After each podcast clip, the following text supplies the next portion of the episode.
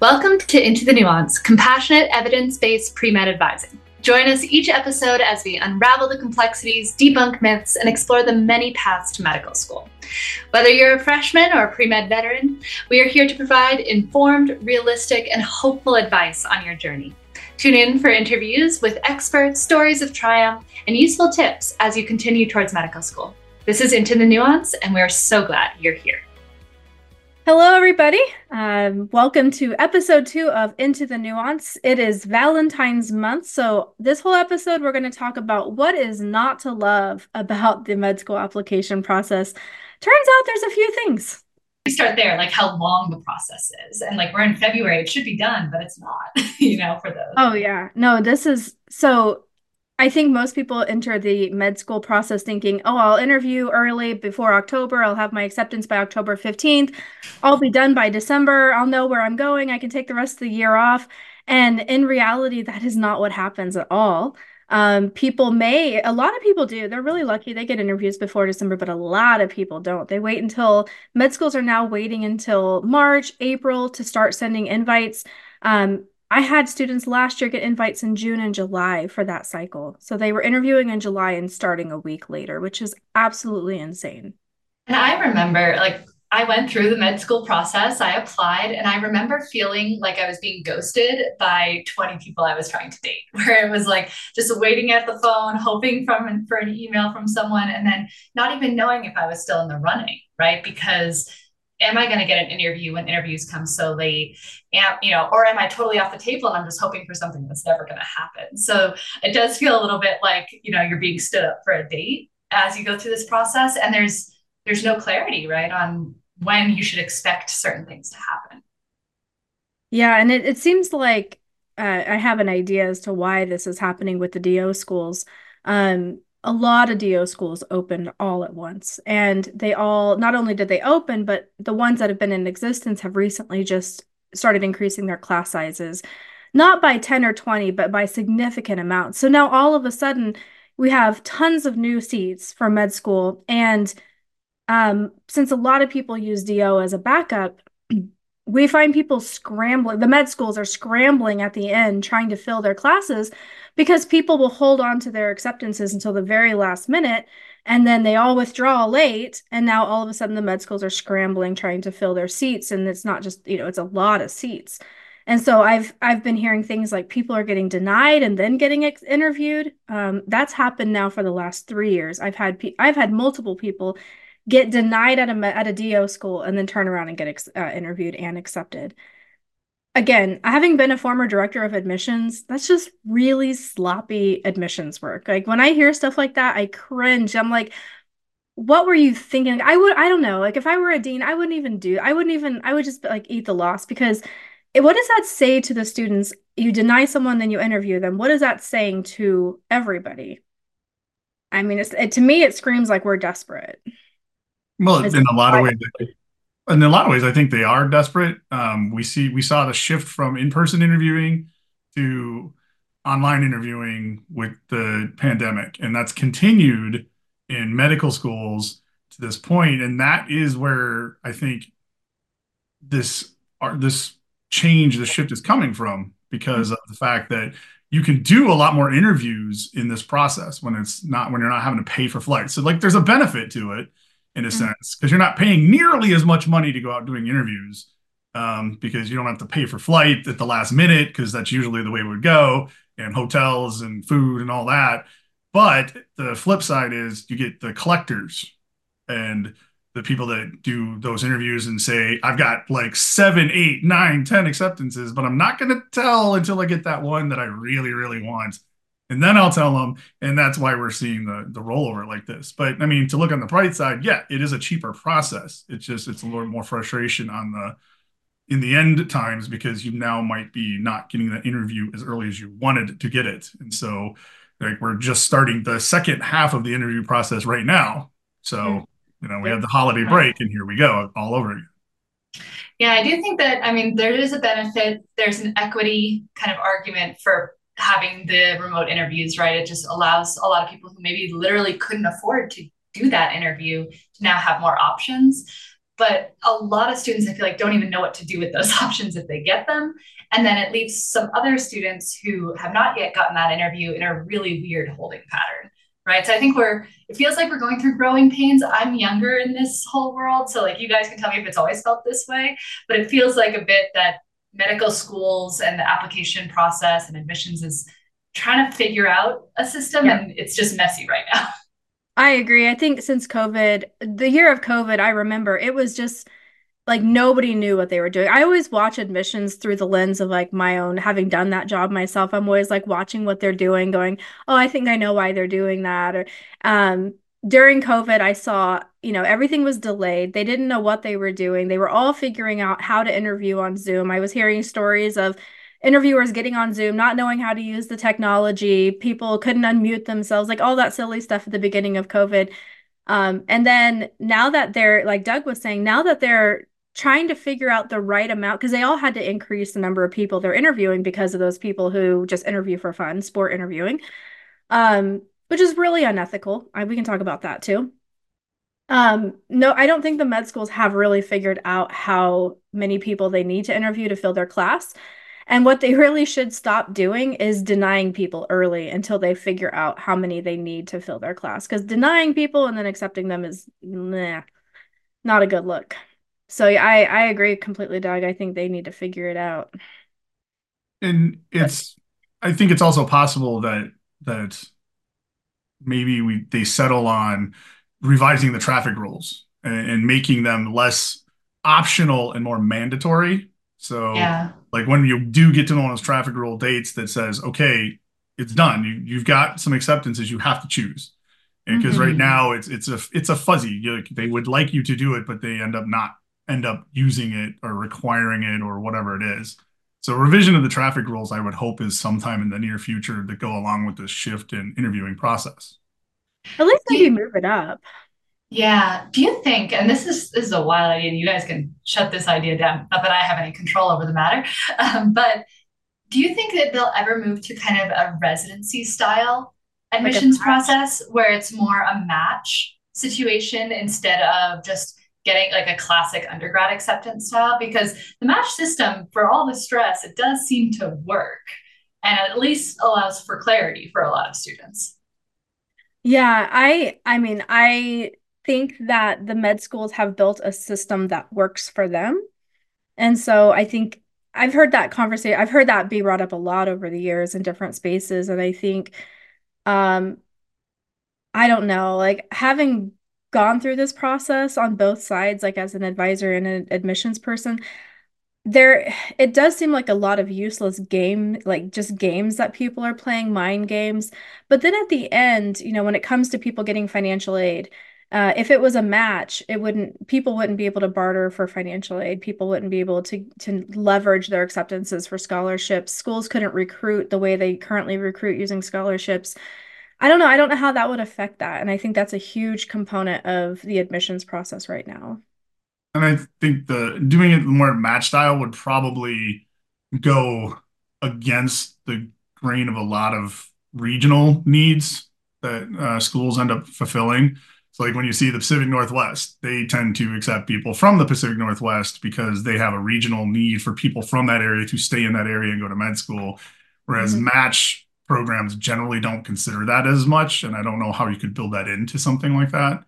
So yeah, that that's the other sort of wrinkle I think with doing it match style versus traditional um, admissions is getting the people to stay in the area or you know getting like-minded individuals into your university to go to med school it would make it a lot easier though you know the dietitian program the registered dietitian um, folks they do that yeah it's the same process but they they end up getting matched yeah so i'm sure i'm sure there's lots of minds working on this but in the meantime um, i think our students are just trying to navigate it as best they can so for for the ones, so I just had a meeting with a student who said, Hey, I, I applied this cycle. I thought I did okay, but I haven't gotten any interviews. It's now January. I think I need to take the MCAT again.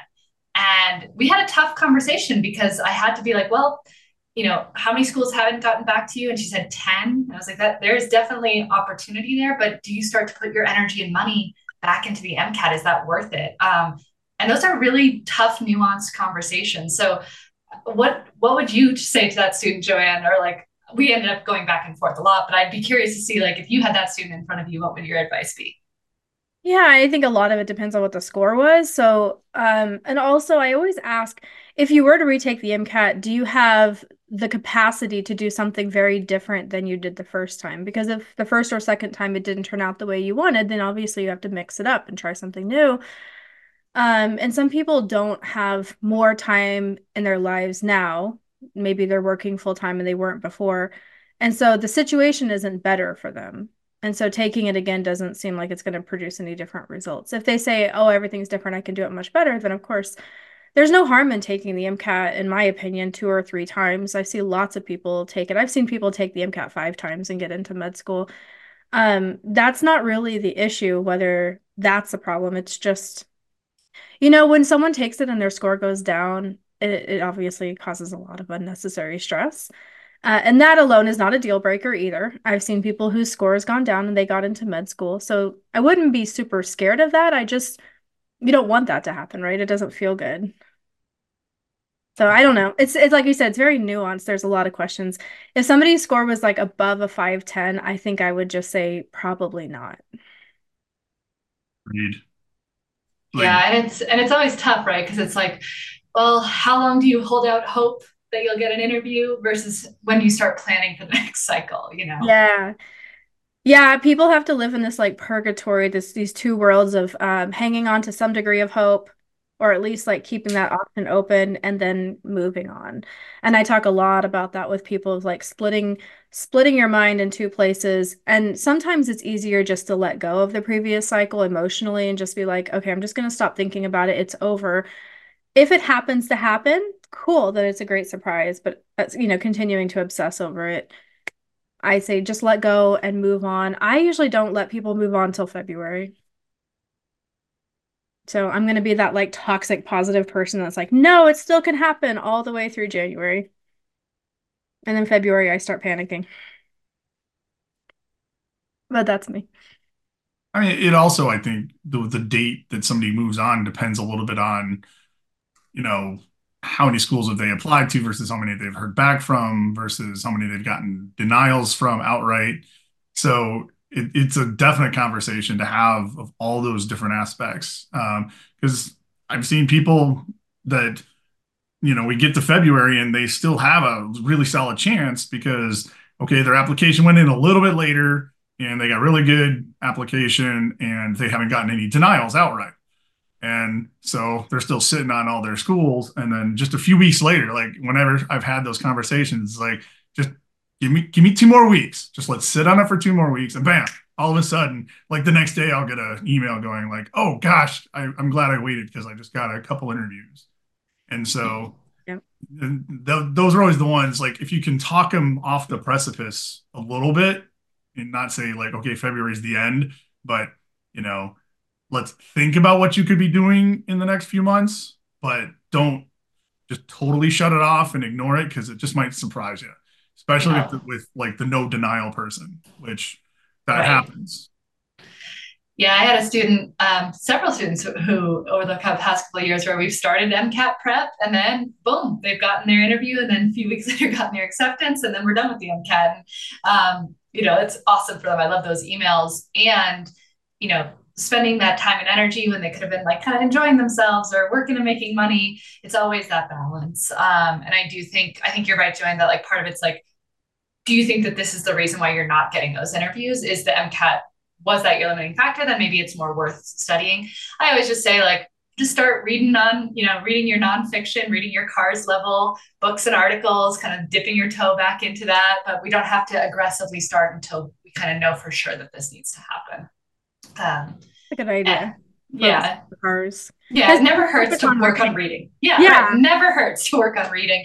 Um, that's always my advice. Like, no matter where people are in the process, if they're not ready to start their full MCAT prep, it's like, hey, just pick a book off of my reading list, and just start reading half an hour a day it will only help you in life to read nonfiction that's so interesting do you have a i'd love to hear like what some of that reading list entails someday you can share that i, I don't know yeah yeah we'll share it on we'll share it on this podcast for for those listening um, i spent all of COVID. Uh, this is what I did during COVID. Speaking of which, uh, while the while the AAMC was frantically trying to reschedule MCAT exams and we were just sitting in a holding pattern, I read a ton of books that I considered to be like CARS level difficulty, um, but they were full books where they were interesting about different topics. So like one of my favorites is The Happiness Hypothesis by Jonathan Haidt. He's a modern day philosopher. So instead of having to read about Aristotle, you can actually read about someone who's alive right now, thinking philosophy.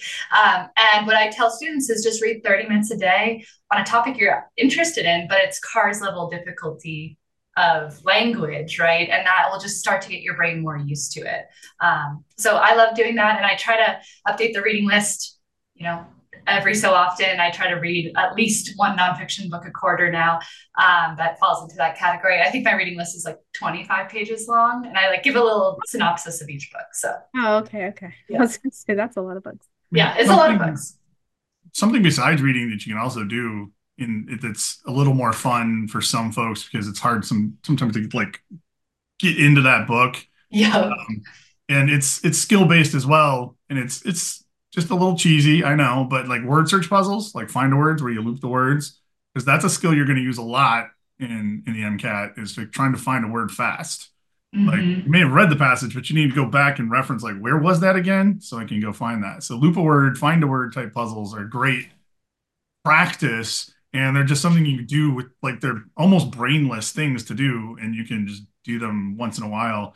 Another type of puzzle is logic puzzles. The type yes. that grids the you get like five or six clues and you have to, it's all process of elimination puzzles. You can't mm-hmm. actually just pick the answer which is the no no on a test like the MCAT don't pick your answer. Get rid of the bad answers and logic puzzles do that for you, you know, like help you flex that skill and, and it can be somewhat fun. Again it's just like yeah. something that's fun doesn't take a lot of it's not a huge barrier to entry i suppose. Yeah. There's a couple like mental math or like quick math games that like is meant for kind of middle school kids like to practice their uh, multiplication division things like that too that are actually quite fun on your phones. And um, i'll have students do that too for those who have not done math without a calculator in years and then having to just like remember how to do your multiplication tables for the MCAT without a calculator, which for me, like that was that was a struggle. Um, playing those little math games that are meant for middle schoolers actually they're quite fun and um, they build those skills. So yeah, there's lots of there's lots of little things that you can do that I call it like non MCAT MCAT studying, where like you're doing it and it will help you, but it's not that effortful work of like sitting down and grinding out the practice.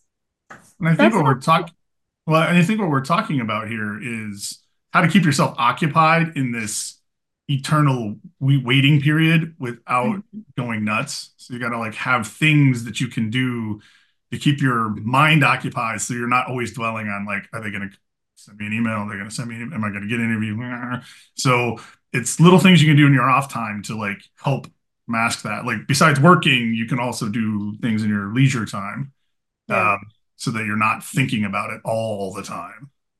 And one thing I have them do application related to kill doesn't kill a lot of time, but um, for each school they haven't heard back from, every 30 days, we're going to send an update to that school. And it's not necessarily an update because a lot of people don't have updates, but it's actually just an interest email. And we're going to tailor every single email to every single school. So it, it actually requires that they really think about something about the school and rewrite a new paragraph telling the school why they'd like to go there. And if they keep that cycled on like, you know, every 30 days they're doing it for all the schools, you know, it should keep them relatively, you know, gives them something to do so that they're they feel active in the process. And then, you know, I always encourage people to keep going to info sessions, keep going to open houses. If schools are offering any type of event that are open to the public, go to it. And so that requires them to keep researching on their website opportunities for them to stay engaged. And I've seen so many times where they go to those things for two or three months and then they end up getting an interview at that school just because their face, you know, their name shows up on the Zoom over and over. They connect with people there, they mention their applicants, and that usually will pay off. So. That actually, that's a good question because students have asked me this and I haven't known the right answer. Um, there, there's some students who say that they're worried that schools won't want to hear from them or that that's not what the schools want. So have you found that there are certain schools that like don't want you to update them versus ones who do? Yeah and if the school doesn't want you to update them they literally say do not contact us. And if a school says don't contact us then don't do it. That's all. Yeah. Um, and but, that's on their website right? For yeah it'll be find. in the it'll be in the schools in the students portal. Um they often will email that too out when they do like their final um your app is complete email but there are some schools I know for a fact that sending those updates directly relates to getting interviews. It's, I mean, it's a lot of it's just getting name recognition. They see your name keep popping up. They know you're still interested, and mm-hmm. it's it's kind of akin to when I was a professor and being seeing the same people faces coming in all the time and, and just saying hello, and like you just sort of they become ingrained in your thinking processes after a while where you just don't realize that you're saying hello to the same person until all of a sudden it's like oh that's this person. Okay cool. And when people put their picture on their email and the little profile and then they email you and you see their face they're like oh yeah that person. That's a person yeah. Said hello to me over and over. And when and you I think those sessions you turn on your camera. And so yeah. like, that that magically gets you right to the top of the list of the the in these chat rooms and stuff like that. So you'll your face will be right there. Yep. I will tell you as a teacher that if a student has their camera on in all my classes, like I am just I'm paying attention to them more. Like it's, it's one of those psychological things where I'm checking in on them more often. I'm like, okay, this person is engaged, they want to be here, they're listening to what I'm having to say, and they're participating in a way that matters. So I know it's a, I know it's sometimes rough to have your camera on, but when you're going to these things, it makes such a difference. I cannot understand why someone would go to a med school interview and go to the info session and leave their cameras off. I continue to hear that this is happening. Mm-hmm. It's just to me that's screaming like I don't really want to come to your school. And if that's true, then why waste your time going to the interview? Yeah. Well, and I think, you know, there is like, oh, well, I'm at work or I'm doing things. And it's like just creating a little space where you're like, I know I just have a blank wall behind me and I can get on. It just, it really does make a difference. You don't have to look nice. You don't have to have makeup on or anything or do your hair nice. It just is about being present. Yeah. And honestly, you don't even need to have a blank wall anymore because yeah. most of these chat things like Zoom and other similar things to Zoom have a blur feature. So yeah, you just end up blurring out your background. So it's yeah. the, like there's no reason not to turn on the camera these days. Yes. Yeah. So that's a, that's a definitely a big piece of advice. And I think going back to what we were saying about schools struggling to like know who to pick to fulfill their classes, like they're gonna be more willing to accept a student. And I would be. And if I was a, a admissions officer, if I could see that they were really into the school and going to these info sessions that I'm nervous about putting on as a as an officer, right? Like we're all humans, we're all hoping our info sessions and stuff go well. So I could imagine that someone that's like participating and engaging and being a part of that says to the school, like, I'll go here if you accept me, right? And I think that would be definitely a huge boost to their application. Well, that's, I mean, the reason I give people that advice, and I, the same thing that you said, Amanda, is what I hear all the time. People push back on what I tell them. They're like, yeah, but wouldn't I be annoying the school? Um, yes, to some degree, if you call that school every single week, you are going to annoy them. Um, I used to tell a joke about how we had an applicant in the admissions office who we had the phone number memorized because they called so often. And when they called, we would all start screaming, not it, because we didn't want to answer the phone. If you're that applicant, yeah, you're not getting in. Don't, I always joke, don't be that applicant, right? You don't want them to know your phone number. Um, but, and you also don't want to email them inappropriately. There are some things you don't want to say when you email them. Um, you know, you have to be cool about it. You have to be rational. You don't want to send, you know, emails at midnight when you're freaking out about something. So if you're very orchestrated, you're professional, you're calm, your emails are, are professional, there's they're not annoyed. They're med schools by the time we get to March, all they want to know is like, are you serious about coming? Because they're so tired they just want to be done. And what I found was the squeaky wheel got the oil. So if you were the one that was calling or not calling, emailing, um, we would know that. And we would, like, if I was looking at a list of people, I would just pull the names out, suggest them to my dean, and say, like, these are the ones who've shown the most interest. And they would be usually the ones that would get picked if all things were considered equal. Yeah. One of the things that I say, and, and, I'm not as much on the admission side, but when I'm coaching students, even on getting letters of rec or things like that, and they're nervous on you know, reaching out for support. Um, sometimes, you know, mentors or people who can support them financially through the process and they're nervous about that. What I always just say is like, make sure that your email has value and is clear, right? Like, I'm never annoyed when a student reaches out to me as long as that email is like, oh, I know how to help this student, right? Or I know how to answer this student. So, like, you know, as long as you're saying something of value that will be helpful for the person that you're emailing. So for school, like, hey, I'm still interested. I would like to go here if you accept me, right? Like that's valuable. That's valuable information for them to have. But just being like, hey, I did three more hours of community service this week. Like that's not valuable to them, right? right. So, yeah. so making sure that what you have in there is of value and is useful and is clear, right? It's not 20 paragraphs long. It would take me half an hour to read. Exactly. Oh my gosh. Sweet. Yep. So we've been talking about the latter half of the process and what's not to love about that. Let's let's flip it to the beginning of the process. Like what isn't there to love about like getting your application ready for the application process and those first months going into it like from May into August that side of things. Yeah, I mean, there's a lot. Uh, that's probably like a whole hour long session on what's not to love about. Oh, let's see. Let's start with the uh, Casper and PREview. Um, nobody loves that. And, you know, honestly, I have so many examples of people who scored in the bottom quartile on both of those tests and are have multiple acceptances. So, uh, we're going to talk about that another time. Um, but there's nothing to love about that, I promise. Um, any ideas on your end? Like, what's not to love about the MCAT? I mean, I'm gonna I'm gonna take the opposite approach. I the MCAT is one of those animals that I don't think is ever going to go away, right? Like, I don't think we're ever going to have a situation where there's not going to be a standardized test to getting into medical school. And so, with that reality being in in play, like we have to take the seven and a half hour standardized test.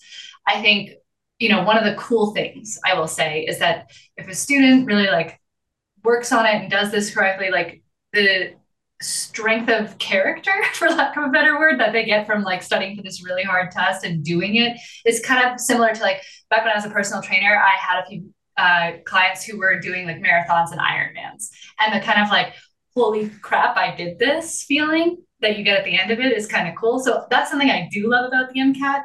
The thing that I I hate and I wish was not there, honestly, is like how much it costs for the students. Like it is an investment in your time and your money to do well on the MCAT, and there's just no way around it. It costs money and it costs time, and I wish it cost less to get students to where they need to be. Like I think the test is useful. I don't love how much it costs, and I don't love how much time it takes. Yeah. To be fair, with the cost and, and whatnot, um, not everybody's going to qualify for it, but the fee assistance program that AAMC has um, keeps getting expanded every year, thankfully. Um, the only issue I have with it currently is it's still um, 26. You have to be 26 before you can stop putting your parents' information on there.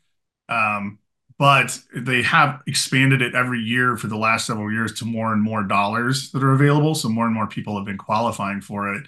So the and that nicely enough like takes away half the price of the test and gets you the AAMC bundle for free. So the cost is getting a little bit less inhibitive. I'm not going to say it's ever going to go away because you're always going to have to invest some amount of, of money into this process. But um, there are ways to get around that a little bit. So yeah. Yeah, and um, that's a conversation I think we'll also have, you know, kind of how to how to leverage resources to make that as smooth sailing as possible and as affordable as possible. I think there's a lot of there's a lot of things that aren't advertised that you can do to really help yourself in this process. All right, so we talked a lot about challenges, what's not to love about this whole process, but one thing I just want to leave you, those listening with is every single year we see students be successful in this and be really proud of the progress that they've made. And we recognize just how challenging this can be and how long this process can be and it's only getting longer. And it is something that for the students who want to be physicians they can do it. And it's it's doable regardless of where you're at scores and you know backgrounds. It's doable and you'll you can get there just it's also going to be tough and i think recognizing that and appreciating that is part of the process i'd say make sure you keep a support system around you through the whole process so that you know when you are feeling mm, that yeah. pressure and that that down in the dumpsness of it that um, you've got somebody you can rely on to talk even if that's an advisor or a friend or a family member or whatever it is it just have somebody there that you can talk to because otherwise it can get lonely and we don't want that to happen to you so. Yep. And one thing i hear a lot a lot of the students i work with are first gen students and they first thing they say to me is i have no idea what i'm doing. Nobody in my family has been a physician. Nobody knows like no one's told me what to do. And every time i hear that i just kind of like you know smile and nod because that's so common. I, I hear that all the time. And the thing is about this process is it's not intuitive. Like you're you don't come out of college knowing how to navigate the med school application process even if you have great advising at your university. Once you get into the nitty gritty aspects of applying there's a lot of into a lot of nuance to it that you just aren't going to know. And seek out your resources um, there are so many free resources out there. I mean, with the world of Instagram now, like you can find out so much information, but be careful because there's a lot of information that's going to confuse you. You're going to hear conflicting advice. But don't don't try to do this by yourself. Don't try to navigate this process without some assistance. And if you've never, if you don't have any support, if nobody in your family's been a doctor, you're not alone. Um, there are lots of people like you who are who are making it through and getting into med school. So reach out, build a community, find an advisor, find people who will support you. There are plenty of people who will support you. And every year I see almost everybody finding a space in med school, whether it's MD or DO. Um, people make it seem like it's impossible to get into med school. And I, I just don't believe that. I think that everybody can get into med school. It may take you one or two or maybe three tries. Maybe you do have to retake the MCAT. Maybe you have to do a little bit more of something, but you can get into med school. I, I you're not going to convince me that you can't. So I will, that's my final word. There's a lot of nuance to this process. We're going to tell you as much as we can about um, all of it through this podcast, but stick with us. We'll, we'll get you through this. Yeah. And if you do need to reach out, if you need support systems and you want to use one of us, as always, you can reach us at our respective websites. I'm at bremethod.com. Joanne is at myhonestadvisor.com and Doug is at icosaprep.com. Reach out. We're here for you as well as why we're doing this podcast uh, is to support you and to help you find some find some light and some love in this process where there's not a lot to love. All right. Take care, everybody. Ta-ta.